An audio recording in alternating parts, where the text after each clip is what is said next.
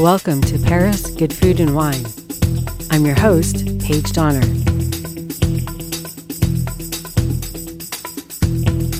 You're listening to the original radio show and podcast about food and wine, broadcast from Paris, France.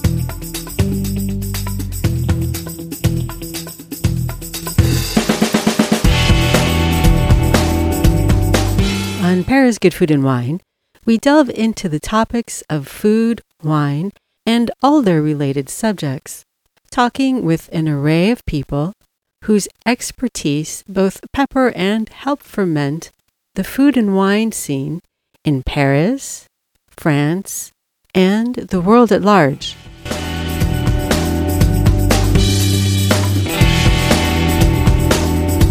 We're glad you can join us here for the delicious stories we bring you on Paris, good food, and wine. Please leave your comments, reviews, and suggestions. You can also contact us at our Twitter at Paris Food Wine or on our website, parisfoodandwine.net, or on my Instagram, Paige, P A I G E, Food Wine. You can find us on SoundCloud, iTunes, Spotify, iHeartRadio, Stitcher, TuneIn Radio, and wherever you download your podcasts. In episode 66 of Local Good Food and Wine, we hear from Dr. Mahaletchumi Arujanan. She's the Global Director of the International Service for the Acquisition of Agrobiotech Applications, or ISA for short. We engage with her in a robust conversation about the nutrient enhanced GABA tomato that was achieved by Japanese researchers using the CRISPR Cas9 gene editing technology. The implications of this successful vegetable tweak may be far reaching and could offer significant positive impacts on both climate change, affected crops, and global food insecurity. Speaking of nutritionally enhanced foods, I must share that my recent participation in the NASA co sponsored Deep Space Food Challenge was quite the experience. No, I did not win. My submission of nutritionally enhanced foods for deep space consumption was beat out by dried, powdered, reconstituted insect paste. Which leads me to wonder if by sending people into deep space, we're not in fact sending them to some kind of culinary outpost hell. I mean, personally, I'd probably forego a trip to the moon, all expenses paid, if I was told I had to eat dried, reconstituted insect paste for a week. But that's just me, and astronauts are obviously made of tougher stuff. On that note, though, I want to start this podcast by playing the opening minute of celebrity chef David Chang's new food documentary called The Next Thing You Eat. This is the opening statement to the episode The Rise of the Machines.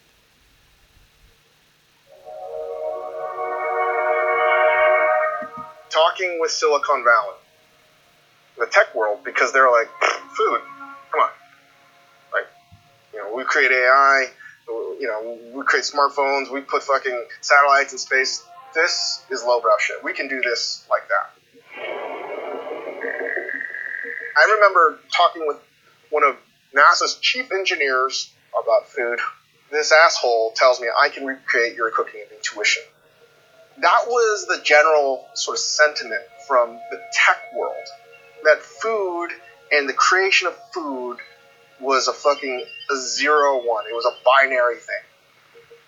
We could be replaced. We could be automated. And it could be scaled very quickly. They just believed that they could. Technology has fundamentally altered the restaurant industry, and I don't know if we're prepared for it. All the shit was going to happen, but you never would have heard about it in the news because it would have happened over a long period of time. it's been a while. Growing concern over a growing health crisis. Over a million have now been infected by coronavirus. Now, I don't necessarily share these sentiments regarding engineers or NASA with Chef Chang. In fact, having just had several proposals declined that I put my all into, I must admit that a kinder, nicer no never before fell upon my ears. In fact, Everyone I've had the honor and pleasure to be in communication with at our esteemed space agency, NASA, have been overwhelmingly polite, courteous, kind, and not without a good sense of humor. But one thing that could be a bit lacking in terms of corps d'esprit is their focus on food that tastes good, as well as being nutritious, whether you're on the space station or on your way to Mars. Well, enough said. Back to our CRISPR Cas9 GABA tomato discussion. Surely you'll find, like I did, that Dr. Maha is one of the most articulate and knowledgeable crop and agricultural scientists you'll ever hear speak on a podcast. Now you can find Paris Good Food and Wine on iHeartRadio as well as on Spotify. And also, as always, on iTunes, SoundCloud, TuneIn Radio, and Stitcher.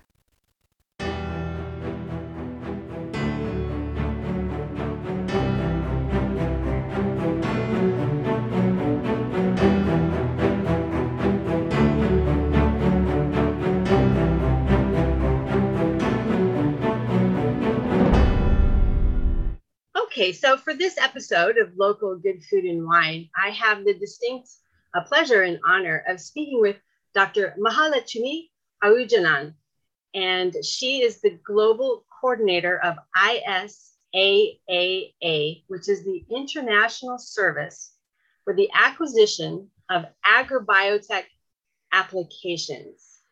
Uh, did I get all that correct? Oh, very good. Yes okay, terrific. And now you, your organization is based partially out of Ithaca, New York, but you are based in Malaysia. Is that correct? That's right. That's right. Okay. And as the global coordinator, what what kind of uh, responsibilities do you oversee? Okay, so ISA is an international not-for-profit organization, and our aim is to provide technology is to provide knowledge transfer or we we would like to say we feed the world with information knowledge on agri biotechnology and to do that we actively do that through our two regional offices. One is in southeast asia based in the international rice research institute in the philippines and the other one is in africa in kenya nairobi based in international livestock research institute ilri so uh, we engage with stakeholders, including the public, the media, policymakers, politicians, scientists, regulators on various issues relating to agribiotechnology. And we want to support the approval, the adoption, and the research commercialization of crop biotechnology. Yeah, wow, that's um, that's quite a breadth and scope that that you oversee, and interesting that you are. Would you say that your organization is focused mainly on the continents of, of Africa and Southeast Asia, or is it really global? Because you, you it, do have an office in Ithaca, don't you? Yes, we have an we have an administrative office in Ithaca, based in Cornell University. Uh, the reason why we have two regional offices in Africa and Southeast Asia is because we serve Africa, the whole of Africa, and we also serve the whole of Asia, mainly where the developing nations are.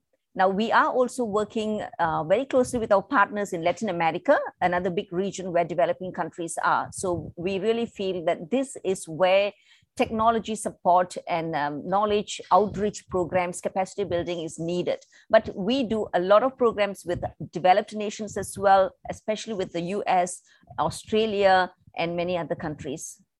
Okay, wow, very, yeah, impressive. I, you know, again, it's it's quite a pleasure to to meet you, Dr. Maha.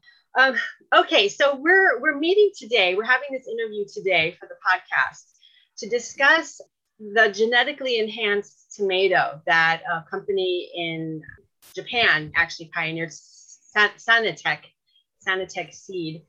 But let's start from the beginning. And can you, because they used CRISPR 9 gene editing, and there's been so much talk in the last couple years, uh, you know, about this gene editing tool. Can you just explain to our, our listeners and to myself, really, too, what exactly is CRISPR 9?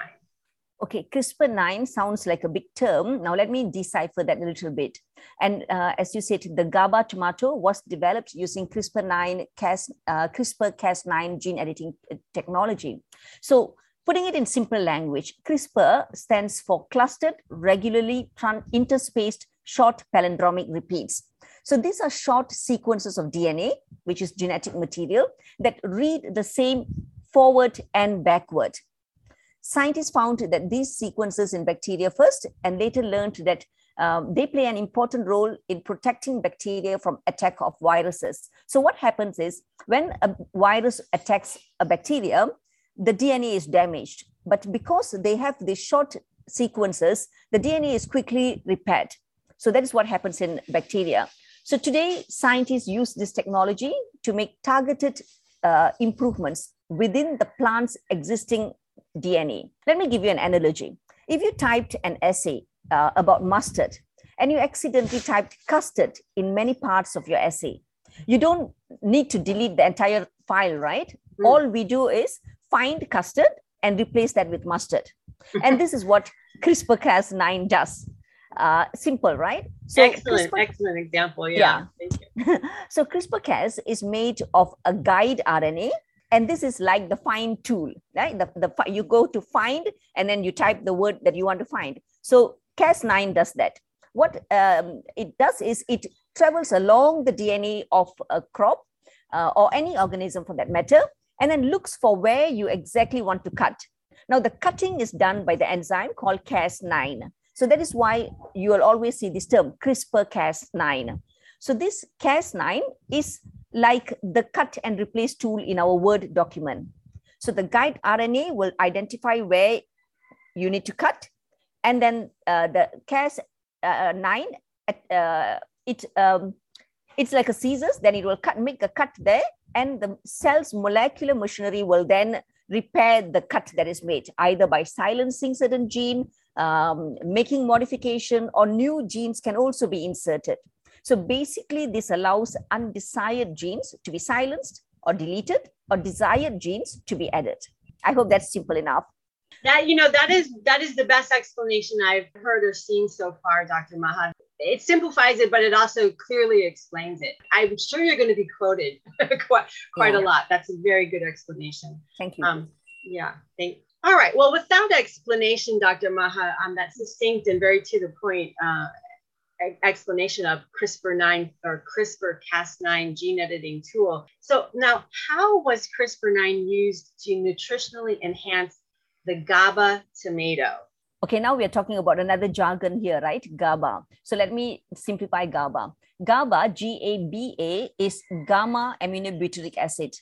So GABA is naturally present in tomatoes, and they are even higher when the tomatoes are green at about 50% of the total free amino acids. But as the fruit mature and then reaches the red stage, GABA levels decline to less than 20% of the total free amino acids. So this is what scientists wanted to do. They wanted GABA to remain high GABA production in tomatoes involves a specific path that, in, uh, that involves many enzymes. So that can be a little bit complicated, and I'm going to make it simpler again here. To increase the amount of GABA, an enzyme that is responsible to turn glutamate to GABA has to be activated. But what happens is, as the tomato mature and reaches rate, uh, rate stage, there is a DNA sequence that inhibits this enzyme. That means this enzyme cannot do the function. So what scientists has done is they deleted this enzyme using CRISPR-Cas. And I explained how deletion is done, right? Using CRISPR-Cas. So that's what scientists have done. So now in GABA tomato, this enzyme is available to change glutamate to GABA. So this is my simplified explanation. I see. Okay. All right. All right. So that was um, for my non-scientific background mind. Um, that that is a, a little bit a little bit complicated, but in essence, I believe what you're saying is it's really enhancing. I mean, hyperfold a certain like, nutritious element within the tomato. Is that correct? Yes, exactly. So as I said, GABA reduces as the fruit matures, and there are many reactions that inhibits uh, or, or slows down the production of GABA. So scientists basically enhance the production of GABA. I think that's the simpler way to put it. I see. Okay. All right. Interesting. Okay, now um, our next couple of questions are going to start touching on policy, regulatory issues. And I wanted to start that off by reading just a couple sentences from a statement issued by the International Seed Federation. Because I think, of course, when people start hearing about gene editing tools in food, they start to think uh, frankenfood. You know, that's right. Yeah. So, mm-hmm. um, but I, I wanted to, to read this because there, both in Japan and the United States, and we're going to discuss that. There's been some really very proactive uh, regulatory regulations coming out about this that are positive for this development. So, this is from the International Seed Federation. The International Seed Federation welcomes the, welcomes the announcement of the first voluntary notification of genome edited high GABA tomato in Japan the Japanese ministries in charge announced their determination that the genome edited GABA tomato will not be regulated as a genetically modified product. Now that's very interesting, and we're going to test that. You're going to explain. I hope you know you're going to well explain or discuss that with us a, a little bit. My next question to you was: Is this going to be considered a GMO or non-GMO crop? um, what like what about in other countries aside from japan and the us mm-hmm. Okay so there is no one answer to this question. It depends on the countries just like what you said. So many countries are making science-based decision uh, by announcing that this particular tomato is non-gmo and many other not only this tomato many other types of gene editing is non-gmo uh, just like what japan and us uh, has done. EU, on the other hand, is making everything developed using modern biotechnology, a GMO. So. I feel this sets a bad example to other countries, especially developing nations. And there are many other countries, on the other hand, are still discussing and consulting their stakeholders. my country, uh, for that matter, Malaysia, no decisions are made yet, and their decisions are still pending on gene edited crops or organisms. So, what we hope is um, that more countries will follow science by making the right decision. Um, can you elaborate a, a little bit? Just you know, just offer an opinion as to why do you think Japan and the U.S. decided to classify this as non-GMO? Okay, so you see, GMO is genetically modified organisms. Now, I must say this word itself is not scientific. It is a it is a legal word because everything that we eat are genetically modified anyway. Everything, basically, rice, wheat, oat, um, barley, everything that we eat has been modified in one way or the other. But of course, they are not modified using the modern technologies, modern biotechnology. They are either modified using uh, technologies like mutation, breeding, selection, protoplast fusion, and they are not considered to be GMOs. So in this case, like what I said, the changes done are all within the tomato's natural genetic makeup. Nothing is added. No new gene is added. And I also said GABA naturally are present in tomatoes. Only thing they decline as they mature. So there is no insertion of new DNA. But bear in mind, this does not mean scientists can release any new crops using gene, edit, uh, gene edited crops without consulting the authorities. So the authorities will decide case by case every gene edited crops and then they will decide whether this has to be uh, this can be exempted or it has to be regulated. So crispr cas method uh, could also result in new genes inserted. I don't want to go into the details of it because crispr cas itself there are three categories and category 3 is where new genes can be inserted and in that case they will be considered as gmo so, but in this GABA tomato, it's not a GMO because there are no new foreign gene inserted. Okay, well, that's very straightforward. Yeah. Okay, mm-hmm. that's very, that, yeah. Your explanations are very clear. Thank you very much. I'm a, I'm trained in science communication, and that's my pa- passion. Oh, excellent! Oh, good. well, I I I found the right person. I'm I'm thrilled. I'm thrilled. So so then, what about so the CRISPR-9 gene edited foods, do they pose uh, any kind of potential risk for human health um, in terms of, of regular consumption? I see that there these tomatoes are actually on the market already in Japan. Mm-hmm. What about maybe for future crop health?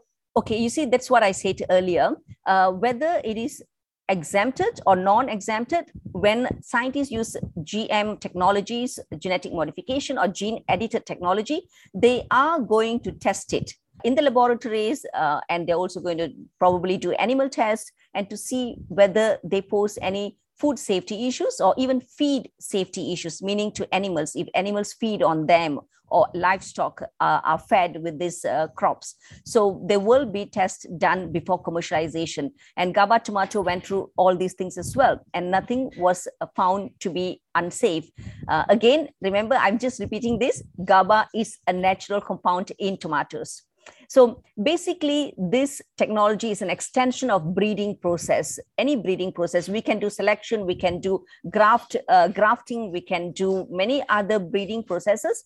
And this is an extension of breeding process. The only difference is CRISPR offers us more precision. We really know where the changes are done, where the gene is silenced, which gene is silenced. So very, very precise, unlike selection, unlike other breeding technologies, unlike mutation, where you know there can be a reshuffle of genome, uh, genet- uh, gene, genetic material. So if you're asking about crop health, the improvements will favor crops as um, not in GABA, but many other traits that scientists are working on many improvements are, will also favor crops because the, um, some traits will make them tolerant to extreme environmental conditions or resistant to pests. So basically, all these are tested before they commercialized, whether they are exempted or regulated. They are tested. Oh, interesting. Well, now this is something we we didn't preview, but could if crops could potentially be climate resistant? Could this could this bode something? Could this bode well for climate change and mit- mitigating against you know the the effects of climate change on certain crops well this is an urgent need Paige. we really need to do this because you know every country uh, without exemption we are struggling with climate change and we need mitigation and also adaptation actions to be in place and this technology uh, genetic technologies offer very good tools to make crops resilient to climate change. So we need crops that can tolerate drought, for example, and we already have through genetic modification, we have sugarcane that's tolerant to drought, uh, frost, for example, or high temperature. Um, so we, we need all these things, salinity, which is also another effect of climate change. So yes, all this can be done and scientists are already doing this wow that's that's really positive. I mean that's very encouraging. I, I guess i guess that kind of leads uh, you partially already answered then the next question and that is you know is the tomato the only vegetable fruit that can be enhanced this way? What what other what do you think might be some of the next fruits and and or vegetables that that they start testing this science there, on?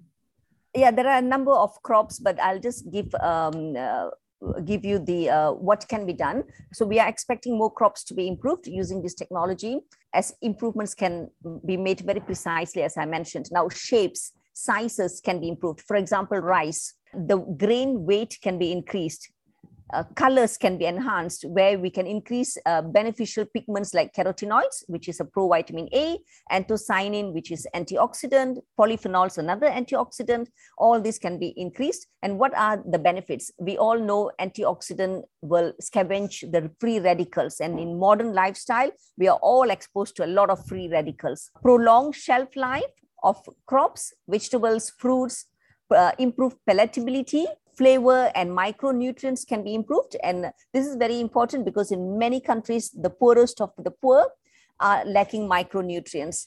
And we can also reduce anti-nutrients. Now, we always think that all foods and crops are all nutritious, but crops also have anti-nutrients, meaning there are compounds that will inhibit or slow down the absorption of other nutrients, for example, iron or magnesium. So these are anti-nutrients. And if we eat a lot of food with anti-nutrients, our mineral level will be reduced. So you see, by improving all these traits, this is going to really support food security, especially nutrition security. Oh, wow, again, very encouraging. You know, there are two realms that, in my own experience, one, I've been very focused, being based here in France, I've been very focused on uh, wine, like grapevines and, and mm. climate change. And, you know, there's a lot of steps being taken uh, both here in, in France and also in Spain. I mean, well, pretty much across the world now. So, so this could be that that could be maybe our next conversation. How can how can CRISPR nine? How can it you know maybe be used for um, climate resilience in in grapevines? And and then the other thing too is you know I just participated in a in a food challenge sponsored by by NASA actually, mm. and um, yeah, and I was tempted to put this forward, but it seemed a little too the the challenge actually started back in January, so this it, this was brand new, you know, back then. I think they were just releasing policy statements and stuff. But I did I did put forward a um, my my proposal, my submission had to do with enhanced nutrition in, for foods for deep space travel exactly because of what you just talked about you know the antioxidants you know, especially in, in deep space uh, the free radicals are just you know basically uh, you know out of control. So the nutrition has to speak to that. Um, mm-hmm. i wonder you know i don't i don't want to throw something at you from you know from left field but I, you know i wonder how it seems like this could be very encouraging in terms of applications in both of those fields viticulture and and space food technology oh yes. You know imagine uh, for those who are traveling into space how much of radiation they're exposed to. So they need superfood right? So yeah. this is again very promising. And um, if if astronauts are willing to travel to space i don't see any reason why they should be fearful of eating genetically modified or gene edited crops. So i think they should embrace this uh, really promising technology to provide them good super nutrition nutritionally rich food yeah very yeah very interesting very interesting.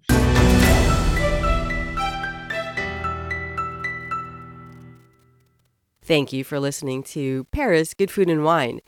You can find the show on itunes stitcher and tunein radio. We're speaking with dr Mahaletchumi arujanan of isaaa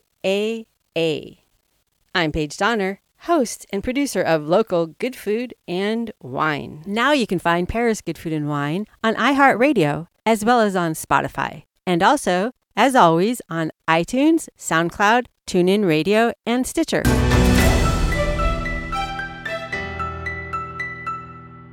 Well, I had one last question for you, if I may, and it has more to hmm. do with policy. I believe you do work on policy. And uh, so I was wondering, are there any policy issues that you're considering in regards to this new technology development, or what are some issues that that you feel your community is considering or looking at, pondering? Uh, we work a lot with uh, regulators on reg- regulations policies and we help them with capacity building to develop their regulations. So what is important is regulators need to take into consideration the impact of over regulations and that is what is happening. We saw that happening in genetic modification and we don't want to make the same mistakes with gene edi- edited crops or organisms. So over regulations will be very costly because what happens is there are many activist uh, uh, groups who are demanding for so much of information that is basically nice to know. It's nice to know if um, the food that we eat does uh, have zero risk. But th- this cannot be established because zero risk is not scientific at all. Even if you go for a surgery the doctor is going to tell you that these are the risks are you okay to go for a surgery or do you want to opt out? So there are risks with everything. But what we need to do is ensure that this risk can be mitigated. So that is where risk assessment, how do we assess risk? And once we know there are certain risks, how do we manage the risk? So that is risk management. So this is where we need to be very scientific risk assessment and risk management. So when it comes to regulation, we need to make sure that regulators comply by science-based risk assessment and management. So regulations are there to ensure safety to humans, animals, and environment. And we cannot afford to spend so much of both time and funding to acquire data that does not help in establishing all these safety issues. And then if we really do that, it will result in loss of opportunities for many, especially those affected by food and nutritional insecurity, farmers who lack resources. Now, let me give you an example of a, a GM product, uh, golden rice, which was ready decades ago. If only it was approved a, a, few decades ago, we could have saved millions of lives of children mm. and many cases of blind, blindness. Uh, so we don't want CRISPR-Cas or gene editing to uh, face the same fate. So this is where policy measures must be science-based, and that is where ISA is working with many countries to ensure that um, decisions are made based on science.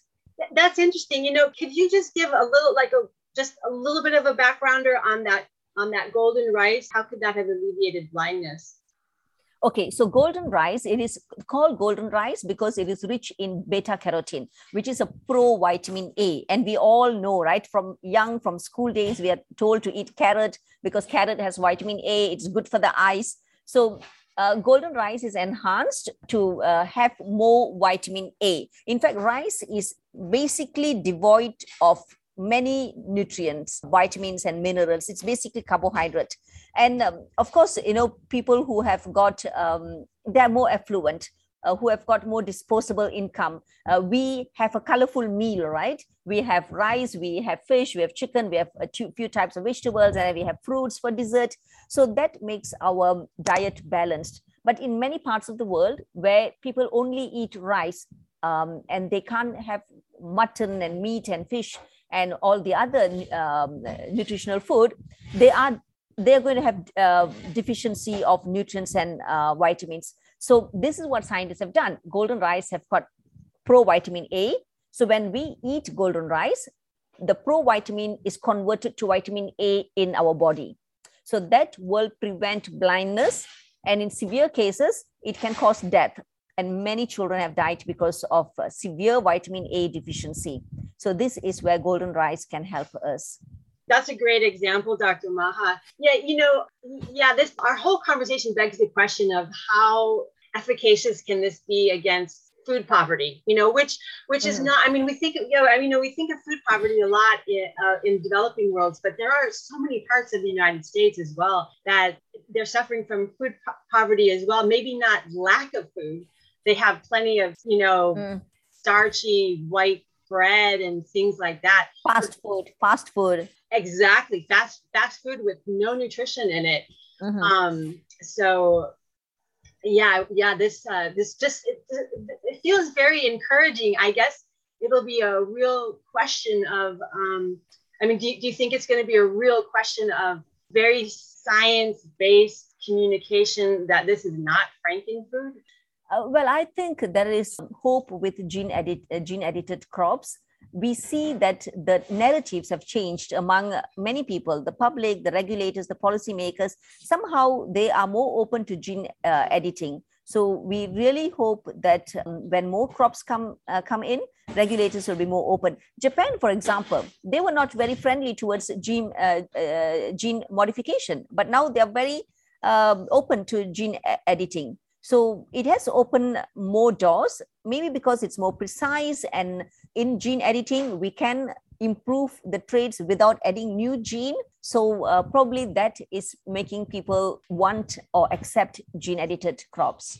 Yes, I think Dr. Maha, I think that's why your explanation at the top of this uh, interview is so has so much power and punch to it because you know you really very succinctly explained that this is not adding something to an existing organism. It's just uh, refining it. Um, yeah. yeah and that yeah that's there's a huge difference. There's a huge Paige, I, I yeah i want to add even if we add a gene it is not going to be hazardous or risky because genes move around so much. I know, one example is sweet potato. Sweet potato is a natural GMO. The bacteria in the soil brought in so many genes from various plants and took it into this root, uh, what was originally root, and made it into a tuber. So it is actually made up of many genes from different uh, uh, different crops or plants. So uh, adding a gene into a crop is not something that we need to be fearful. And basically, what is a gene? It is made of four alphabets, or I would say alphabets. It's adenosine, uh, thymine, uh, guanine, and cytosine. And we have it all in our gene anyway. So we already have these alphabets. Adding another alphabet, which is the same alphabet from another organism, is not going to do any harm. And again, these are tested. Good, good, good. Yeah. I mean, you know, I'm so I'm so glad you you you know you have this background because um you, you know you, you, you lost me on part of that i'm sorry you can edit but, you can edit that if it is too much no no no no not at all no it's more information is so much better than less information. It just means that I've got to go and do a little bit more scientific homework, mm-hmm. which is good. It's great. I mean, we need to learn more about what it is we're putting in our bodies because, you know, it comes down to health, you know, and health of the planet and health of the human race. You know, this yeah. has been such an enlightening conversation with you, Dr. Maha. I, I really want to thank you so very much for agreeing to do this interview, for taking your, you know, the time out, out of your busy day, and for also for just being so knowledgeable and willing to share your knowledge with us. Thank you, Paige. It was really a pleasure sharing all these things with your audience. All right, terrific. Did you want to say anything about maybe where to find, you know, your organization website or anything like that? Yes, yes, you could put it in your podcast, our website. Uh, I think you have it uh, it's isaaa.org. Yes. And you know yeah. what? I'm going to put that in the show notes as well. Um, yes. Yeah. Yes, as well as the the. And your... yeah, you know, we have social media as well. We've got Instagram and uh, um, Twitter and uh, Facebook. We're speaking with Dr. Mahaletchumi Arujanan of ISAAA. I'm Paige Donner host and producer of local good food and wine. Paige, I want to ask you, you I don't know if you intentionally did that. You did not ask me about the benefits of GABA. What are the results of nutritional offering to of the tomato? Oh, I I must have overlooked that. Well, look, we're, we're still recording, so let me let me ask you mm-hmm. that question. Yeah. Okay. Um, Dr. Maha, what are the nutritional benefits of the GABA tomato? Uh, so this GABA tomato now has got five times more GABA compared to our usual tomatoes. Uh, and this is an amino acid, as I said earlier. And this amino acid is believed to aid relaxation, help lower blood pressure. And we all know blood pressure can lead to damage to many organs. Um, it is also a risk factor to, uh, for heart diseases and stroke. And in our modern lifestyle, stress and anxiety are huge problems. And the pandemic, we all know, right? The pandemic even magnified this further. So GABA tomatoes are really a good addition to healthy foods. Yeah, I mean, when you yeah, when we hear about the the nutritional punch that this could really you know pack for for consumers, it's this seems like a really wonderful breakthrough in terms of food security. Mm-hmm. Yeah, it's, it's you see it's good because you don't have to pop supplements you are going to get your additional nutrition by just eating food. Yeah, exactly. You know, the, the next thing is I really want to taste one of these GABA tomatoes.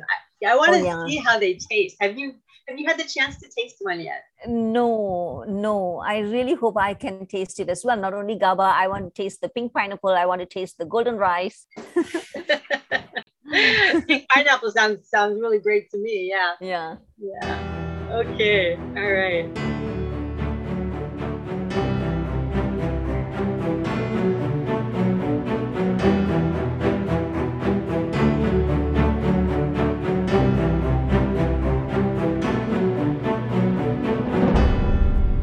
Thank you for listening to our podcast, Paris Good Food and Wine.